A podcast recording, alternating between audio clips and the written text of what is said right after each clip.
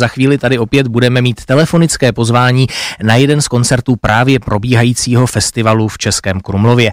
Tentokrát půjde o koncert varhaní hudby, který proběhne až po víkendu, tedy v úterý 25. července a nebude to přímo v Krumlově, ale ve Zlaté koruně, v tamním kostele na nebevzetí Pany Marie. Vystoupí frekventanti varhaních mistrovských kurzů Meka varhaníků a také dva vedoucí těchto kurzů, Pavel Svoboda a Jaroslav Tůma. No a právě pan Jaroslav Tůma je teď mým hostem na telefonu v dopoledním vysílání Rádia Klasik Praha. Dobrý den, pane profesore. Dobrý den, zdravím, zdravím vás i posluchače Vltavy, ne Vltavy, klasiku. Klasiku, ano. Ale posluchače Vltavy můžeme pozdravit taky, pokud nás právě Určitě. poslouchají. Mistrovské kurzy Meka Varhaníků jste založili už v roce 2016. Mohl byste tu akci krátce představit, co je jejím smyslem a kdo se jí účastní?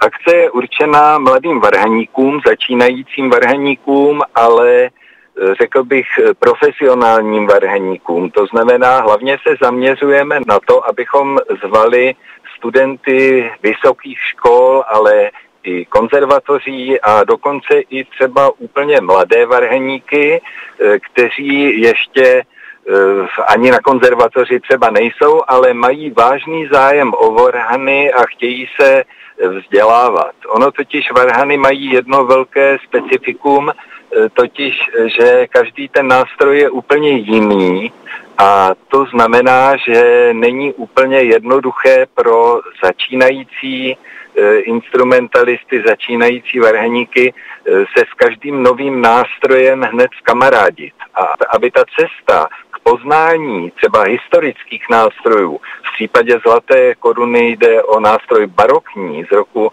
1699, tak aby ta cesta jim byla vlastně ulehčená, tak proto pořádáme kurzy. A já musím dodat, že s Pavlem Svobodou jsme u toho od začátku spolu a míváme i hosty a v letošním roce bude vlastně naším hostem, eh, lektorem těchto kurzů francouzský varhaník Kristof eh, Mantů.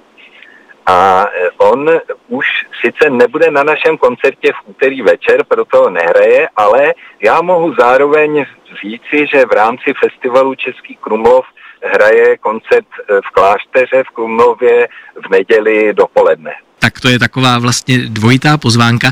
Vy už jste zmínil, že je samozřejmě důležitý ten konkrétní nástroj, tak řekl byste nám více o tom nástroji, který je v kostele na nebevzetí Pany Marie ve Zlaté koruně? Ten nástroj, eh, už jsem řekl, že byl postaven v roce 1699, postavil ho významný lokecký varhanář Abraham Stark, to je jedna z nejvýznačnějších postav českého varhanářství vůbec. A eh, tyto varhany se dochovaly mm, v téměř eh, originálním stavu. Mohu asi taky dodat, že existují dnes jenom díky tomu, že kdysi v 80. letech minulého století, když byl ještě úplně mlád, tak je vlastně zachránil varhanář Vladimír Šlajch který mm, vlastně potom celou svoji kariéru eh, částečně i stavil na znalosti eh, českých barokních varhán. A zlatokorunské varhany to byla jeho srdeční záležitost od samého začátku. Oni nejsou velké, oni mají pouze dva manuály, ale zní prostě nádherně. Tam, když otevřete dveře do kostela ve Zlaté koruně, ten hlavní portál, který normálně nebývá jaksi otevřený jenom při příležitostech, eh, tedy když tam je mše, nebo když je tam koncert. V rámci prohlídek se chodí zevnitř těch mhm. klášterních eh, prohlídek.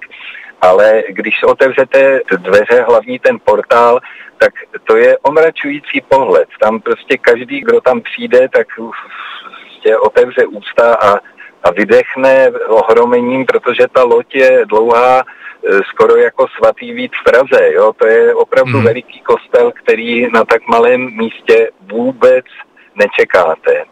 No a varhany samé se dochovaly, tedy, jak už jsem řekl, díky tomu Vladimírovi Šlechovi, e, právě proto, protože mm, on tehdy e, zahubil červotoč, který se tam usídlil a nebýt z tohoto zásahu, tak varhany zřejmě vlastní váhou by se už zřítily a zkrátka už by tam z nich dneska byly jenom trosky.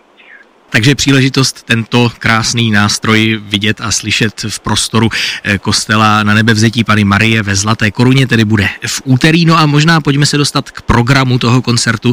Já jsem se díval, že tam provedete svou vlastní skladbu se zajímavým názvem Nebeští kavalérové, tak co byste nám o ní pověděl? To vychází z Adama Václava Michny, který působil v nedalekém Jindřichově Hradci a je to spíše taková, řekněme, miniatura.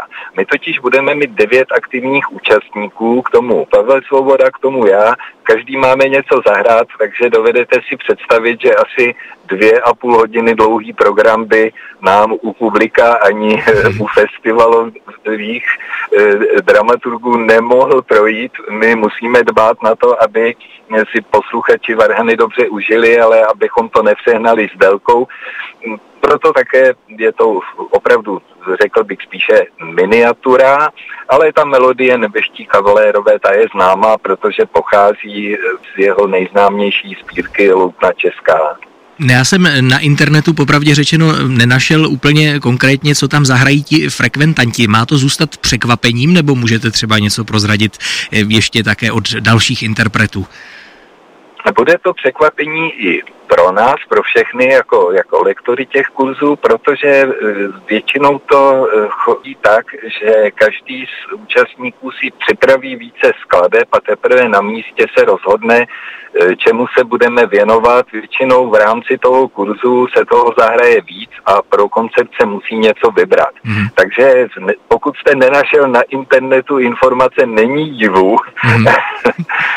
není to dáno tím, že by to bylo někde v nějakém zákoně zákoutí internetu utajeno, ale prostě ta informace zatím ještě není k dispozici a my teprve zřejmě během pondělí eh, dáme ten program nějakým způsobem dohromady a v úterý ráno teprve bude vytištěn. Mm, Takže to je vysvětlení této skutečnosti, ale samozřejmě my tušíme, eh, jaký skladatelé tam budou. Určitě se tam vyskytne eh, třeba něco od, eh, od Georga Mufata, Johana Pachelbla, ale i české barokní fugy budou zcela jistě například Jan Křtitel Vaňhal, to jen tak namátkou pár jmén, ale budou tam možná i nějací skladatelé starší z doby renesanční, určitě tam něco bude. Například e, očekávám, že někdo přinese skladby anglických originalistů, Johna Bula, Williama Berda a tak dále. E, zkrátka bude to plejáda e, skladatelů, kteří psali báječnou muziku, která ale dnes není většinou tak příliš známá. Eh, ještě jsem tedy ovšem na programu našel jednu známou skladbu, to jsou Mozartovy variace C-dur na tu dětskou melodii a dirais je maman. To je skladba, která se na varhany moc často asi nehrává. Bylo potřeba ji nějak speciálně upravovat, nebo stačí zkrátka vzít ty klavírní nebo čembalové noty a zahrát je na varhany?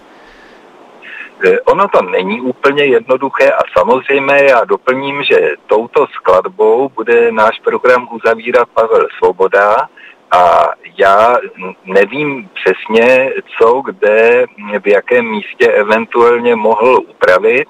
Tuto skladbu mají většinou v repertoáru pianisté, e, já jsem ji hrál třeba i na klavichord. Mm-hmm. Já si myslím, že to je vlastně důkaz um, toho, že hudba starších skladatelů a platí to právě i pro dobu hudebního klasicismu, i ještě ku podivu, eh, ta hudba byla mm, míněna dost často třeba na určitý konkrétní nástroj, ale zároveň se dala hrát na nástroje úplně jiné.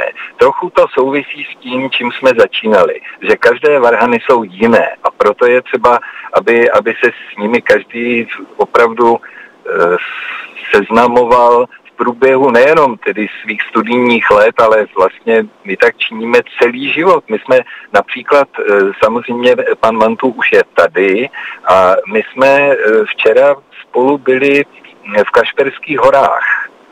A tam jsou moc zajímavé varhany, úplně jiné a přestože oba už jsme v nějakém věku, tak eh, já jsem sice ty varhany už znal, takže pro mě to nebylo takové překvapení, ale on skutečně byl jednak z toho nástroje byl nadšený a jednak to bylo určité novum.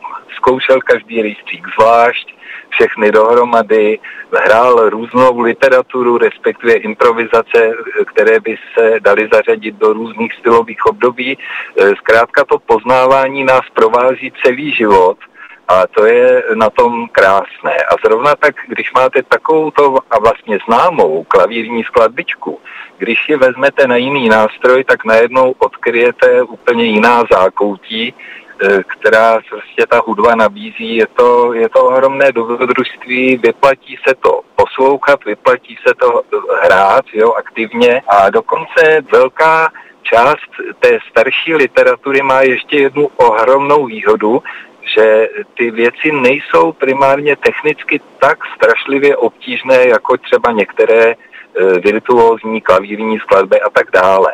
Ale prostě ta krása spočívá v té různorodosti a to dobrodružství spočívá v tom, že i když jde o skladbu lehčí, tak máte vlastně úžasnou možnost stavět se k ní různým způsobem a odkrývat tu krásu pro sebe i pro posluchače. To je vlastně ten úplně nejdůležitější cíl nejenom našeho koncertování, ale vůbec existence těch kurzů. Rozumím. Už takto zní, že tedy koncert v úterý 25. července ve Zlaté koruně bude krásným zážitkem a objevným pro posluchače i pro interprety. Na tento koncert, který proběhne v rámci festivalu Krumlov, nás teď pozval varhaník pan Jaroslav Tuma.